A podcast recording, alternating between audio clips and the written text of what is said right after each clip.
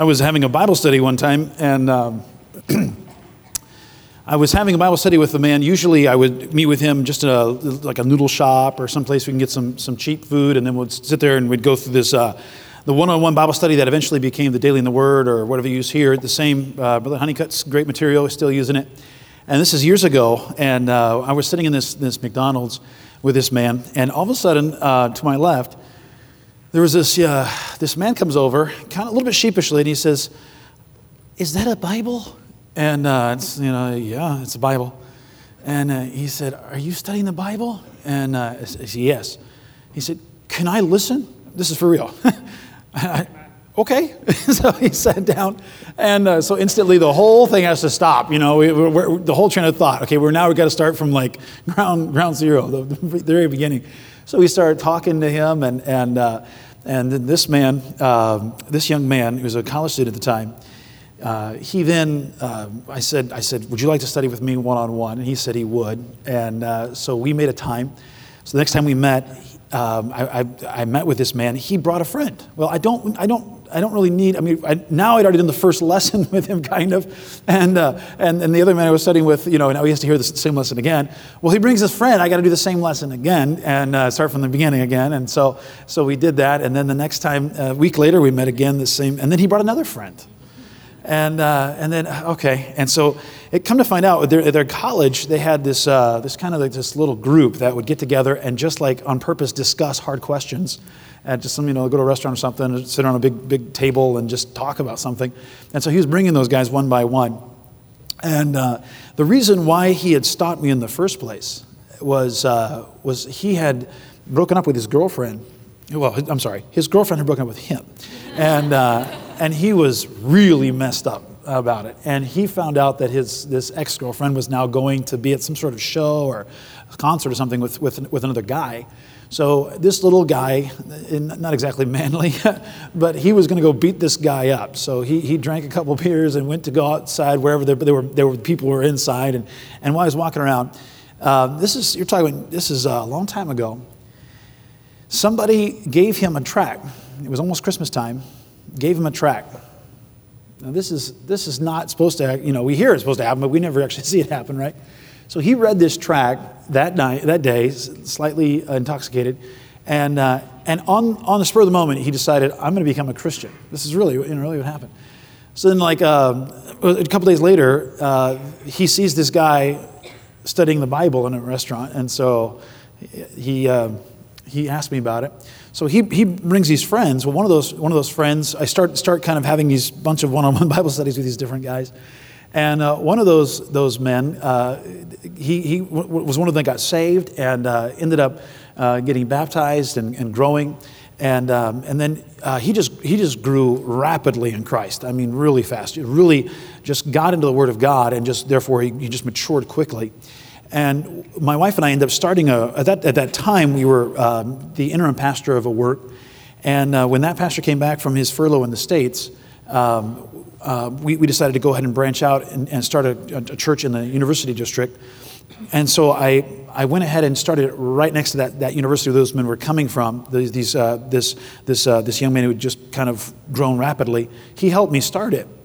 And uh, a couple months later, he brought one of his friends to, uh, to our meeting, and then that young man got saved. And, uh, and so the, the, the man who, who that, that young man became the pastor of the church in Beijing. The friend he brought uh, ended up growing in Christ again very rapidly and became kind of the right hand man there for, for Brother Jeremy, and he became pastor.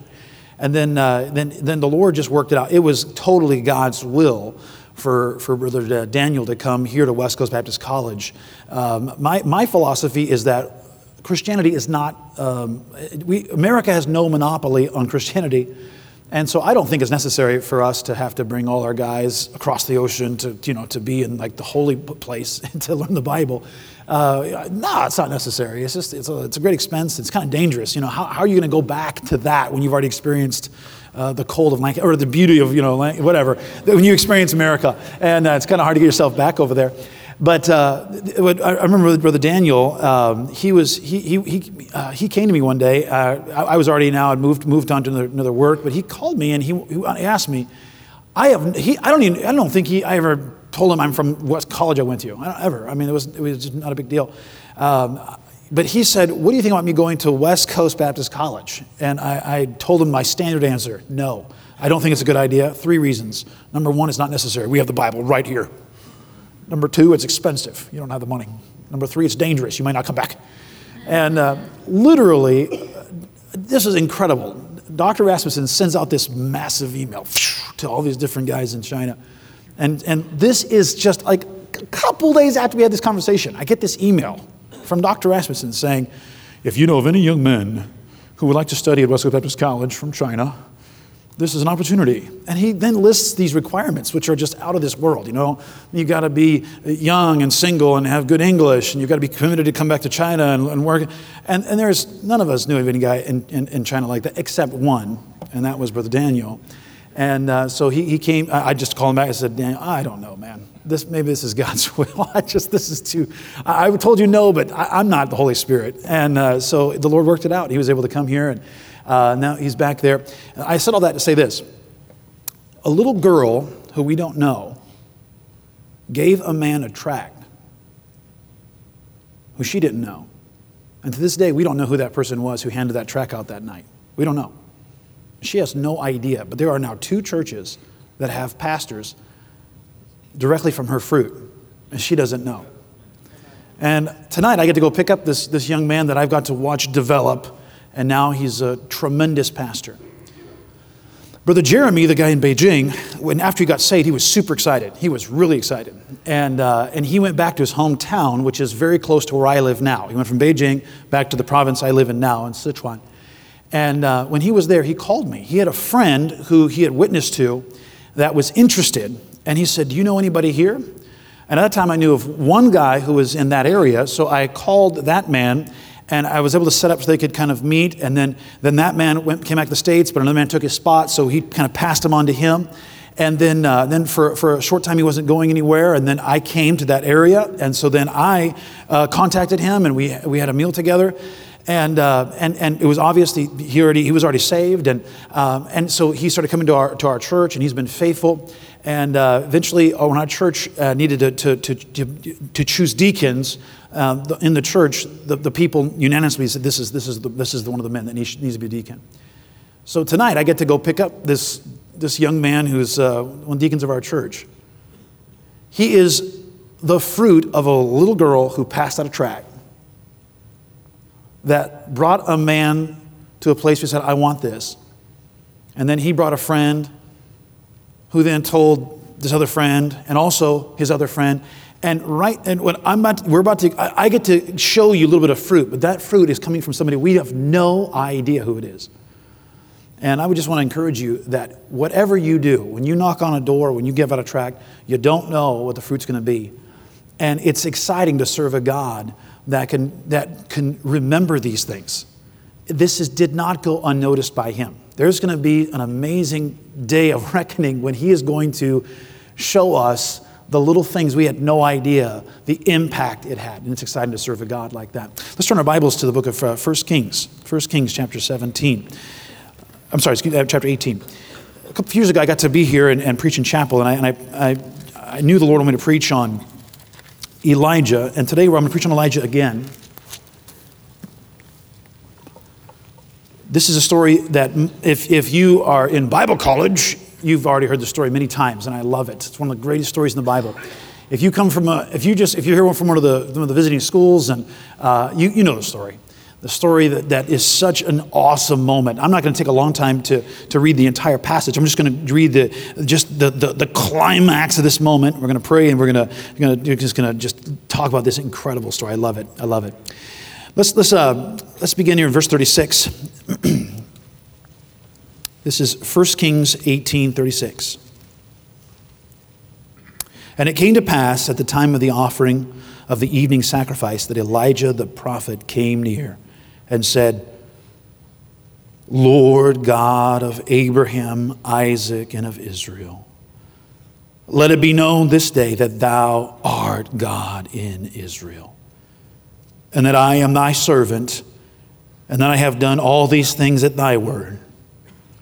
Hear me, O Lord, hear me, that this people may know that thou art the Lord God, and that thou hast turned their heart back again.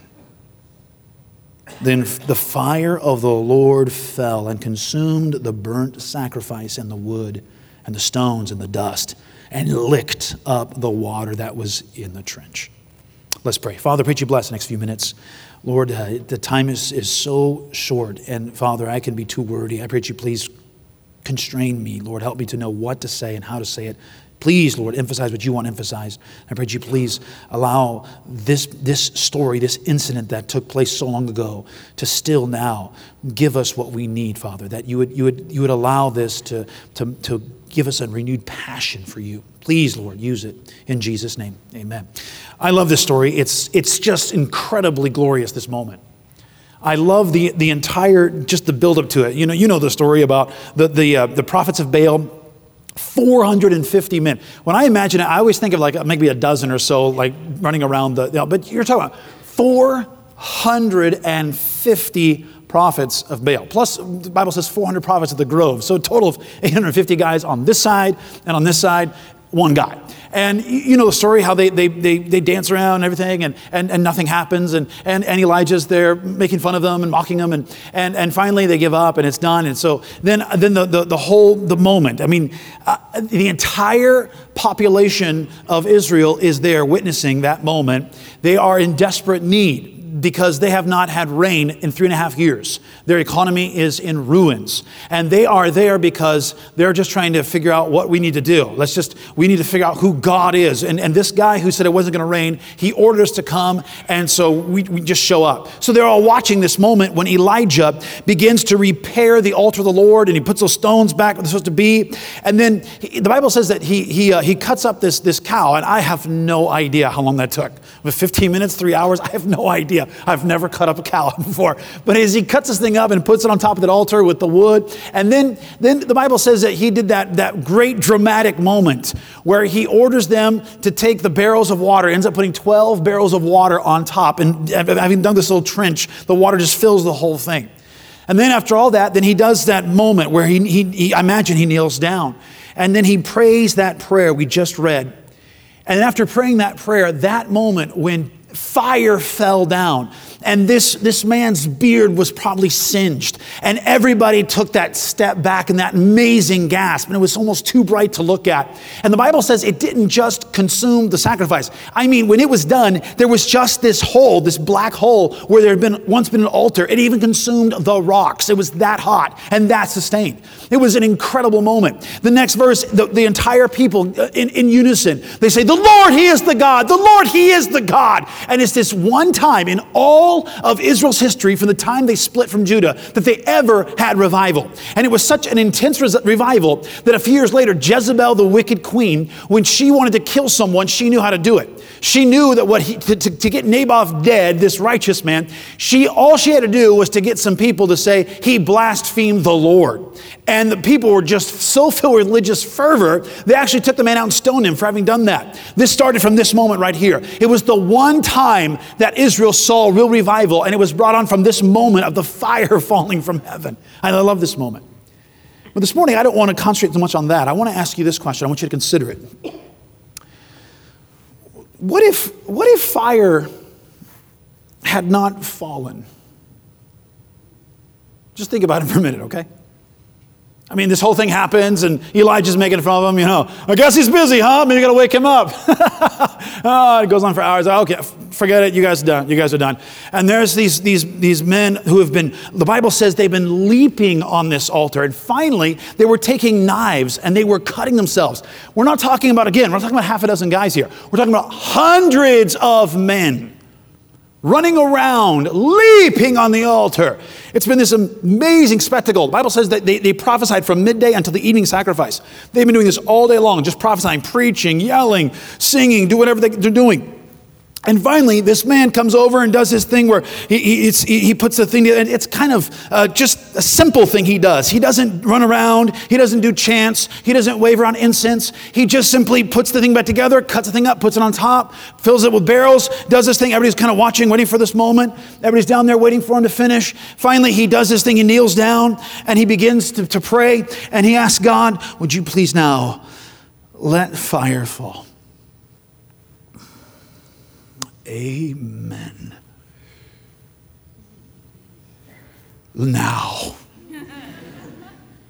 Please. What would you do? How long would you wait? 10 seconds? A full 60 seconds? All those people gathered around this, this mountain, Mount Carmel there, they're watching this thing, they're kind of start like, whoa. And then they Okay. How long would you wait? What would you do next? Pray again? What would you do? Oh, okay. Oh, let me see. Uh, come on, Lord. Okay. Oh, God. Would you pray louder? Longer? What would you do? How long would you wait? How many, how many times do you pray? The reality is that you and I, we, we, I think we believe this passage, but we don't believe it enough that you have ever gone out into one of these fields out here and tried it, let alone in front of the whole student body. Now, don't forget, Elijah did not go into the desert and practice this a few times to make sure. He will, in his lifetime, he will see fire fall four times. This is the first time he will say, I'm sorry, three, three times. The next two times will be, do you remember, you remember this, this moment when these soldiers came to arrest him and fire falls down? This is the first time. This, he's never seen it before. This is it. This is the moment when your God, bring fire down, prove to us you're real. God, show us the reality.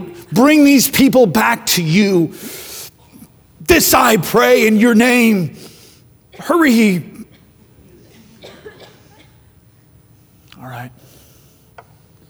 I don't know what you do, but I think maybe I, I, I think before I, I, gave up, not to catch, I think I would start at least preach a little sermon like, well, right is still right, and the Bible's still the Bible, and this is idolatry and it's wrong. The old paths are still right. Bye.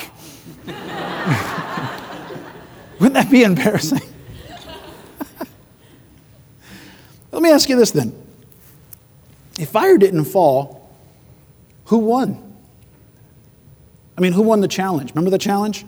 The whole purpose, if you, if you look at it back a little bit further, the whole purpose of this, this exercise was to prove who was God. So if, if, you look at verse 23, it says, Let them therefore give us two bullocks and let them choose one bullock for themselves and cut in pieces and lay it on wood and put on fire under it. And I will just the other bullock and lay it on, on, on wood and put fire under it. And Call ye on the name of your gods, and I will call the name of the Lord, and the God that answers by fire, let him be God. And the people answered and said, It is well spoken. So if these guys got finished, having done hours of this huge show, and they didn't get fire, and then he does his this repair, and then he puts water and all that stuff, and, and, and then he prays, and nothing happens. And then they just end it. All right, well, okay. Who wins? You might think, oh, it's a draw. Nobody won, nobody got fired. But I'm, I'm afraid that in reality, it was not a draw. I think I can guarantee you they won. The prophets of Baal in that situation, if they don't get fire and he doesn't get fire, they win. You see, without fire, Elijah was much more boring than those guys. Without fire, this spectacle that was over here, they didn't get fire, it's true, but it was something to watch. It was an amazing few hours.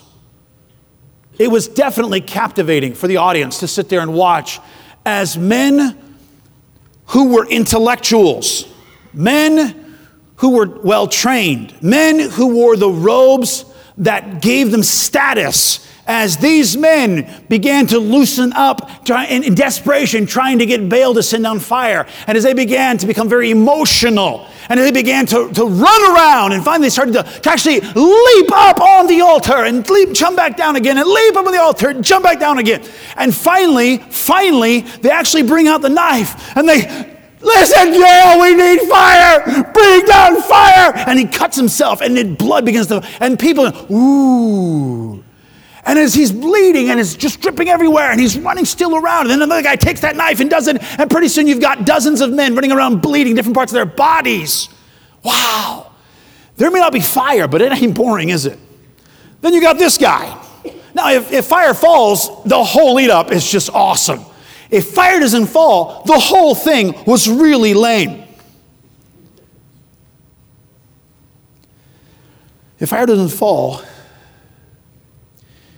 Elijah totally looks like some old fashioned ditty.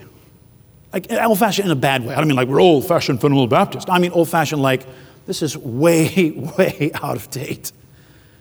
I don't know what he's doing, but this is like, I don't know. If fire doesn't fall, this old man over here looks really judgmental. Just a few moments before, in verse 27, and it came to pass at noon that Elijah mocked them and said, Cry aloud, for he is a God. Either he's talking or he's pursuing, or, or is he on a, on a journey, or peradventure he sleepeth and must be awake. And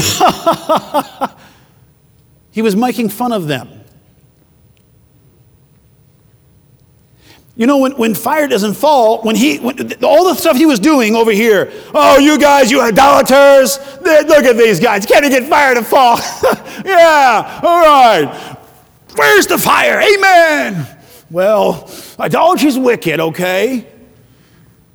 He doesn't look good because he was just making fun of these guys, saying how bad these guys are, making like they're such sinners, but he doesn't have anything better.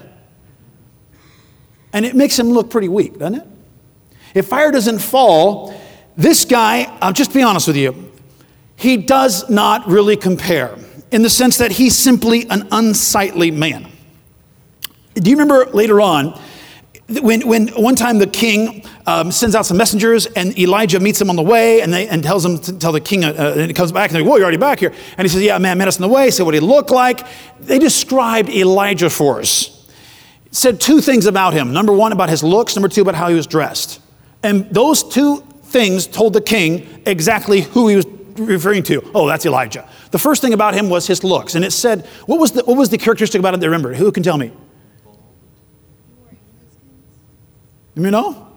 Harry, Harry, that's right. His name was Harry. No, he was Harry. He was a hairy guy. He was hairy. Okay, let me, let me stress that again. He was, you, you come back and say, so what was he? Was he tall or short? He was hairy, actually. So now imagine this, this man over here. Now here we have 450 different men and they are prophets and they, they, they have been nurtured from the queen and they, they're close. And there you got this guy who's just, there's one characteristic about him, he's hairy. And then it tells us about what he's wearing. And the guy says, yeah, really weird. He's wearing a leather, a leather girdle about his loins. Now, I don't know about their fashion then, but apparently that made him something like anachronistic. It just doesn't fit. It's just kind of weird. He was wearing a leather girdle. Oh, yeah, that's Elijah. Elijah. Yeah, that's Elijah, definitely. Oh, my goodness, leather girdle still. Here's a guy who doesn't have a sense of fashion. You get it? You get it? So, in the end, you've got these men over here who are having this incredible service, incredible spectacle, incredible pageantry and over here, you have a guy who's old, hairy, doesn't have a sense of fashion, boring, very judgmental, and he just preached at us and left. Who wins? They do. Over here, you have 450 men. We could say 850 if you include the prophets of the groves. Over here, you have one. A lonely one person, not popular. He said, I, even I only remain. that makes him, when you're one against that, you makes you an extremist because fire didn't fall. These guys, they had an exciting service. They had a lot more people. They had important people. The king was on this side, the queen was on this side, the officials were on that side. They had their lawn chairs pulled up close to this action, and they had a little throne set up there for the king on this side. And their little fan club of little cheerleaders were like, go, go, prophets of Baal, on this side. That side had one guy and a bunch of curious people saying, You think fire's going to fall? I don't think so. I knew it. Let's go home. Because fire didn't fall.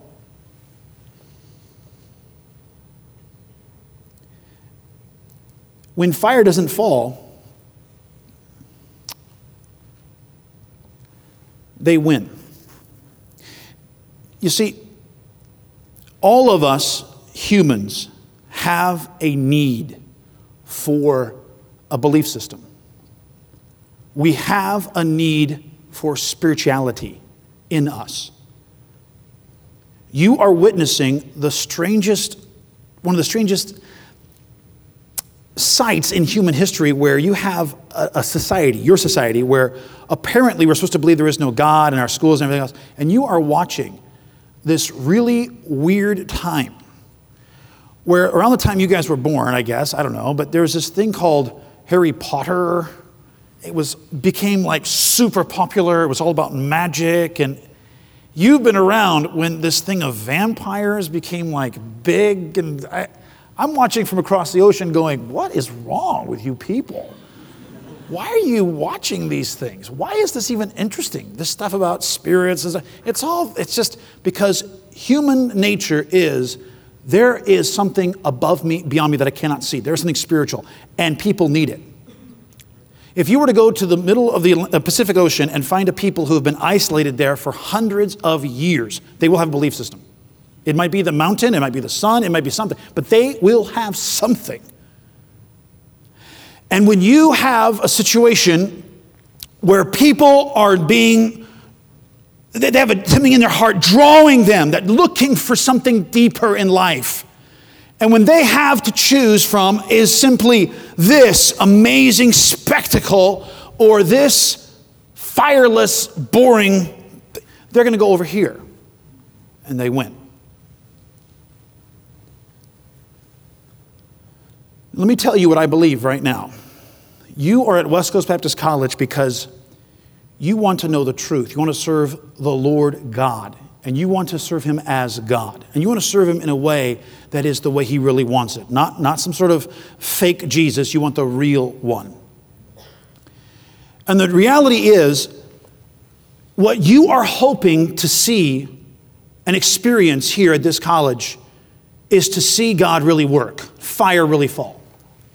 What your dream is, if you're a pastoral theology major, you're hoping one day to go out and start a church where God is going to work in a mighty way. You're going to be in a ministry where there is just something intangible, that God is doing the work. God is doing the supernatural in your work. That's what you're hoping for.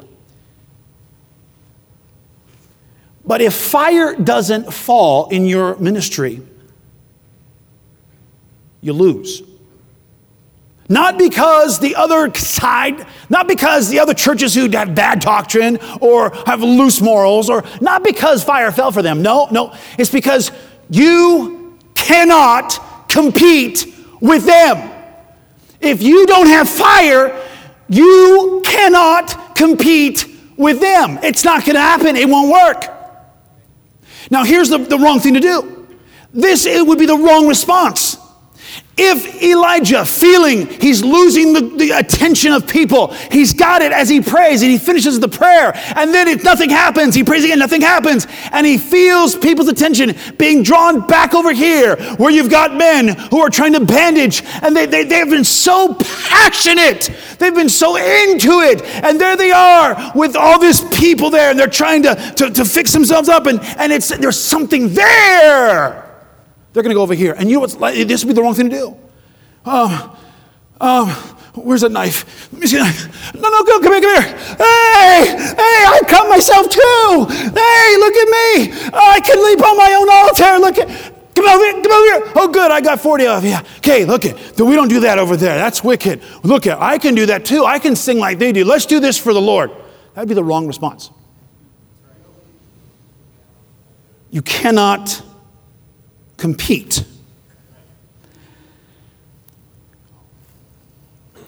I'm talking here to the missionaries, those anybody plans to be a missionary. And I'm going to tell you the truth. For the people in the countries you're hoping to reach, only real fire will impress them. The reason is you cannot compete with the pageantry the mystical beauty, the traditions of the Roman Catholic Church. You cannot do it. You go to the Vatican, into St. Peter's. That building is so majestic.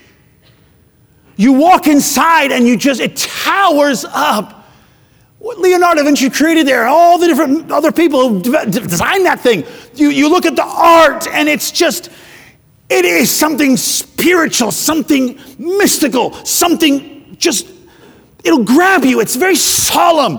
You go through the experience of the Mass, and you tell me. Try this. Try, try going up to there, up, up in closer to Tibet, and go find yourself a Tibetan uh, Tibetan monastery up there. And you, you sit there and listen inside as these, these men inside who are all bald and wearing these maroon garments as they're in there and there's somebody gonging something and you can listen outside to the chants as there's a Buddha in there and there's the smell of the incense and there's they chant this, this very eerie and solemn chant and there's something about it that's really drawing. And you, you Baptist, you cannot compete with that unless you have real fire. You try and you're just going to fail. Yeah, you, you may get some of the, the last few Baptists, the 7,000 to come over, you know, well, at least there's something here. And you'll have your little gathering there. And yeah, you'll be better than the one Elijah guy, but you're not going to be with these guys. You need to have fire. I was, I was in Jerusalem one time, and it happened to be Saturday. It was Shabbat, the Sabbath. And we like, I'm sorry, Friday night. We got there and we had to get there quickly because everything was closed, and it was amazing.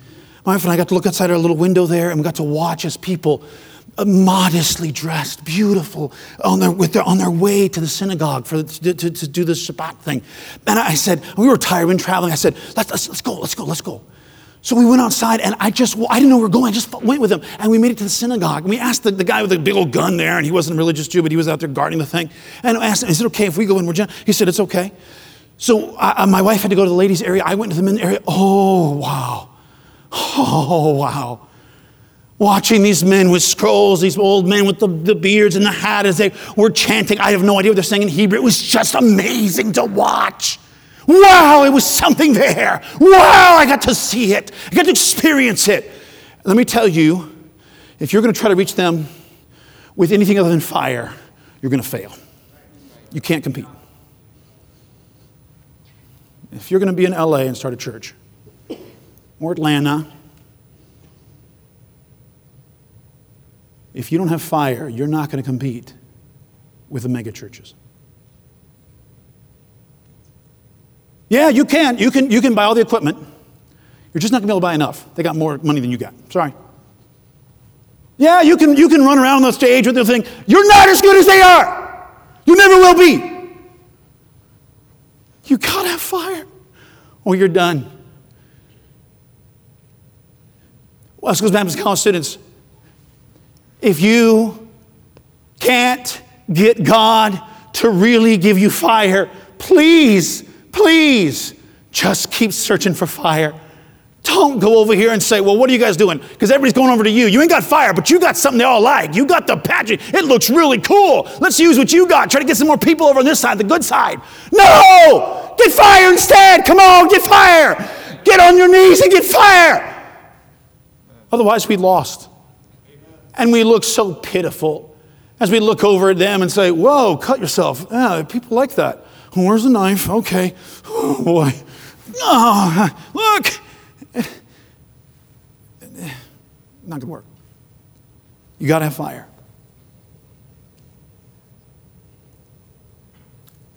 I'll tell you why fire fell. Let's look real quickly and we'll just wrap this up here. Fire fell for this reason. Look at verse 36, please.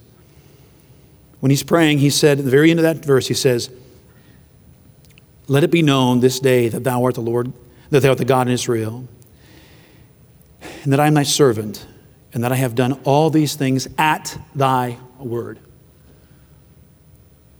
He had great faith to believe that when he, when he prayed that prayer that something was going to happen. He had great faith. That took great faith. But it was at God's word. Apparently, at some point before this moment, God had told him what to do. I don't know uh, if it was in a dream, I don't know how, but it was at God's word. Let me tell you the very first thing he did. He did what God's word said. Now, today, we, don't, we already have God's complete word in our hand right now. He's finished. He will never give you more than you have in your hands. Here's why. If you ever, if you ever meet someone who had a dream from an angel, if you're in LA soul winning and you meet this old lady and she says, Yeah, I had a dream and I saw something, just figure out what, what she saw in the dream that's not already in this book. If it's in this book, God's not going to give you that, that, that much more. No, no, we know in part, we prophesy in part, in part. If you go look back at Isaiah and you just take your Bible and just do this like that, if you just, just take Isaiah right like that and look at what Isaiah did not get. He got a tiny little portion just from there until there. That's what Isaiah got right there. That's it. This part he couldn't know. Never. And this part, if he wanted to know, he had to go find it in the Bible for himself. Jeremiah did not get this part. He got that much. If you want to know this part, including what Isaiah said, you had to go look at it. And God told John, it's done. Nothing else. This is it. This is the Word of God. I can promise you that if you want fire to fall, you've got to stick with this book alone. Turn with me to James chapter number 5, please. James chapter number 5.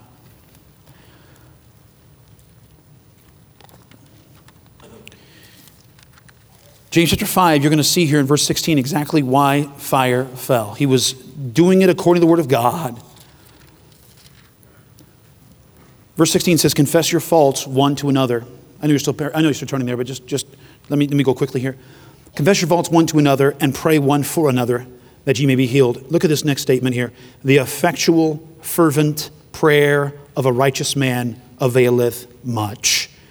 He's about to give one example, one example throughout all of history. He's going to pick just, just pick out one. And you know who he picks? He picks the man we're talking about right now, Elijah, in verse 17. Elijah was a man subject like passions as we are, and he prayed earnestly that it may not rain, and it rained not. Here you have the, the, the, the, fact that he, the Bible says, the effectual, fervent prayer of a righteous man. Doesn't mean a perfect man. He was a man subject to like passions as we are. He wanted to sleep in like you. He wanted to give in to lust like you. He wanted to be lazy like you. He wanted to, be, to, to, to cheat on his reports like you. But he did not. He was a righteous man. And if you want fire to fall, let me just tell you that if you are playing around with something and then you go to your church that morning and say, God, let fire fall, don't be surprised when nothing happens and you're left embarrassed. I get to, to, to, to pastor in a little tiny room. This little tiny room has no gorgeous architecture, none. And I have people who walk in that room week after week bringing their friends. I don't speak good Chinese. If you heard my Chinese, you'd probably think I got great Chinese. If they hear my Chinese, it's just they have to suffer through it. I'm not joking. Every time I preach, there's going to be grammatical errors throughout the message. What are they doing in there? When we, when we sing, we, we have, we have these, this one songbook that I photocopy stuff out of.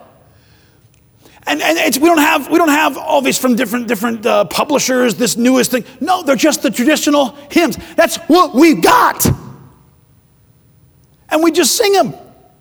Where we're meeting right now, the place we're meeting right now, we just moved there. The door is too thin.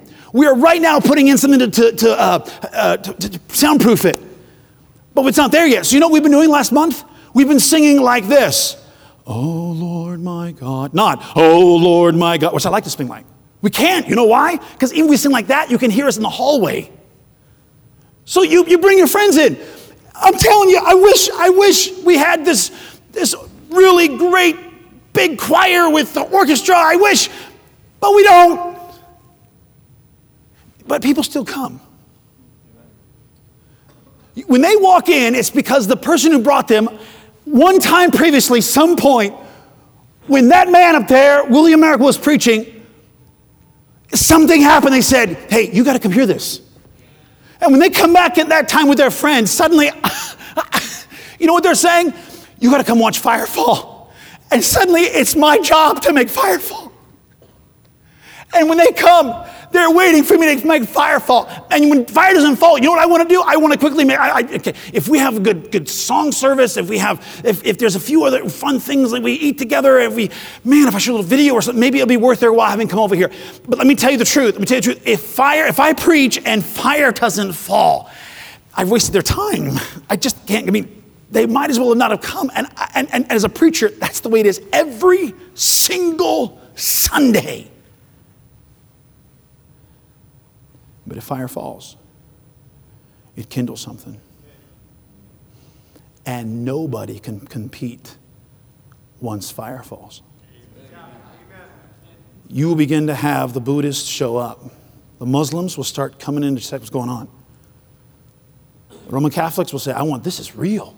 I want this real. This is real. I've never seen it real before.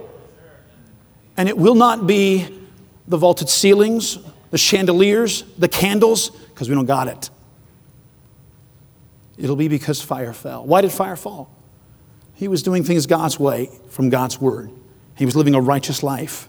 And it says right here that this man was willing to sacrifice. He prayed three and a half years. And the moment he went to that king and said, It ain't gonna rain till I say, he had to run away to the brook Cherith and be fed by birds alone, by himself, till the brook finally dried up. And then he had to go and ask, beg from a foreign widow in another country and be sustained by this widow until finally it was all done. And we came back, came back to a country that had been devastated by the very prayers he prayed.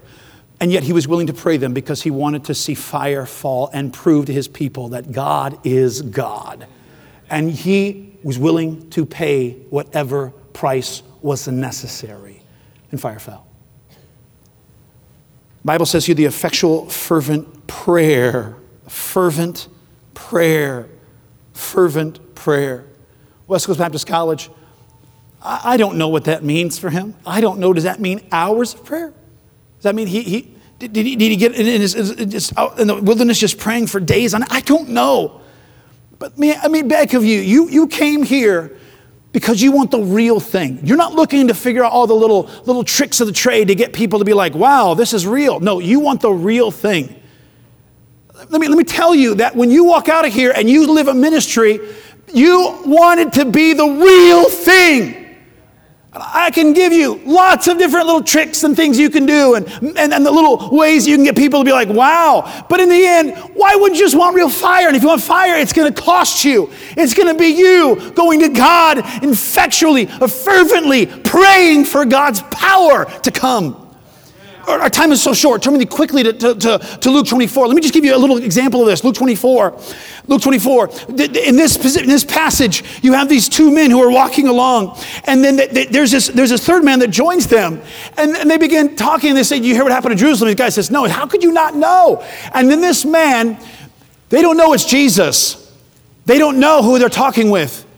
But this man begins from the very beginning of the Bible, the Old Testament, and begins to talk to them. Now, let me tell you, they're walking, right? But this is the longest sermon in history. He talks and he talks and he talks and he talks. He goes the entire Old Testament and, and shows them the Messiah, Jesus Christ, in the entire Old Testament. And then later on, when he disappears, look what they said in verse 32, Luke 24 32. They're like, oh, that's who he was. Oh, of course. Wow, we, how we not know that? And they said another, look at this phrase Did not our heart burn within us while he talked with us by the way and while he opened to us the scriptures? Let me tell you, you cannot manufacture that. Only God can do that. You can, you can, you can practice your preaching skills, and you should.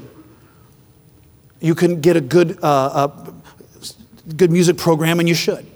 You can prepare people's hearts with great singing, and you should. But in the end, to have someone's heart burn within them only comes from the Holy Spirit of God. And I can tell you from lots of experience, it cannot be manufactured any other way. I have tried. You want fire to fall. You want it to be when you stand up someday in front of that little crowd in some dingy little place, that when they leave there, they know something's different. And they've got to gather other people. Come hear the words of life. Come, you've got to come to this place. That place is a storefront. Just, just, just come, just come in. You've got to hear this guy. Come on, come on, come on. That's what you want.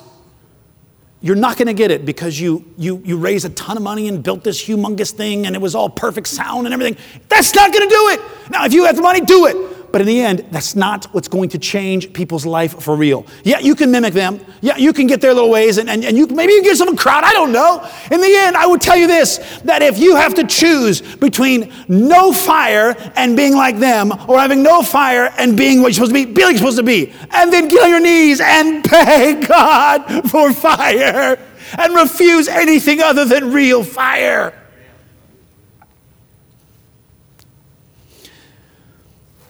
Dr. Rasmussen, you left one school to go to another school because of fire. The dorm stunk, but you knew there was fire there. My family moved 500 miles when I was a teenager so that we could get in a church where there was fire. I, I, as a teenager, I got to watch revival take place in my church. If I explained to you, the, if I described you the whole thing, you wouldn't believe it. You would not believe what I, if I told you. A tiny little place. We packed people in. There were people standing, they would open these old, old windows and they'd poke their heads in. We joked the balcony. They'd open the back two doors and they'd put chairs outside there and they called the balcony. They put a big speaker out there. They ran, ran out of room. They put upstairs. And the way they'd say amen was they'd stomp like that. Pastor would say, amen up there in the balcony. And they'd go boom, boom, boom, boom, boom, boom. Downstairs, it was these old orange pews that there were, there were holes in them. I'm not kidding. I'm not saying this right. I'm just telling you this is the way it was. This is simply the way it was. The linoleum was all broken up in the middle part. The lights were there. There was this, there's these super, super bright spotlights. Every preacher we had always sat there and sweated as he preached every time. You know how much music? Let me tell you about music. Let me tell you about music.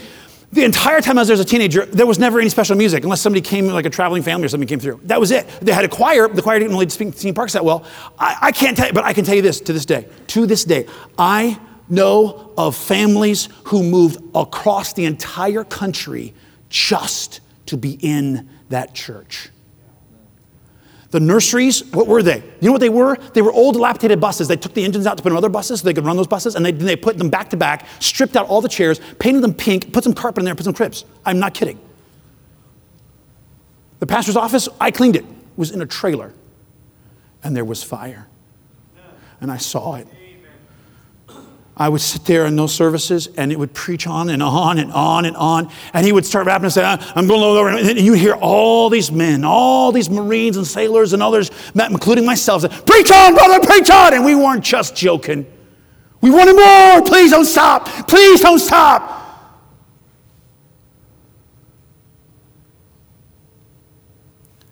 I don't use Facebook. But I know that there's actually a group on Facebook just for people from that era to post pictures and memories from that one era.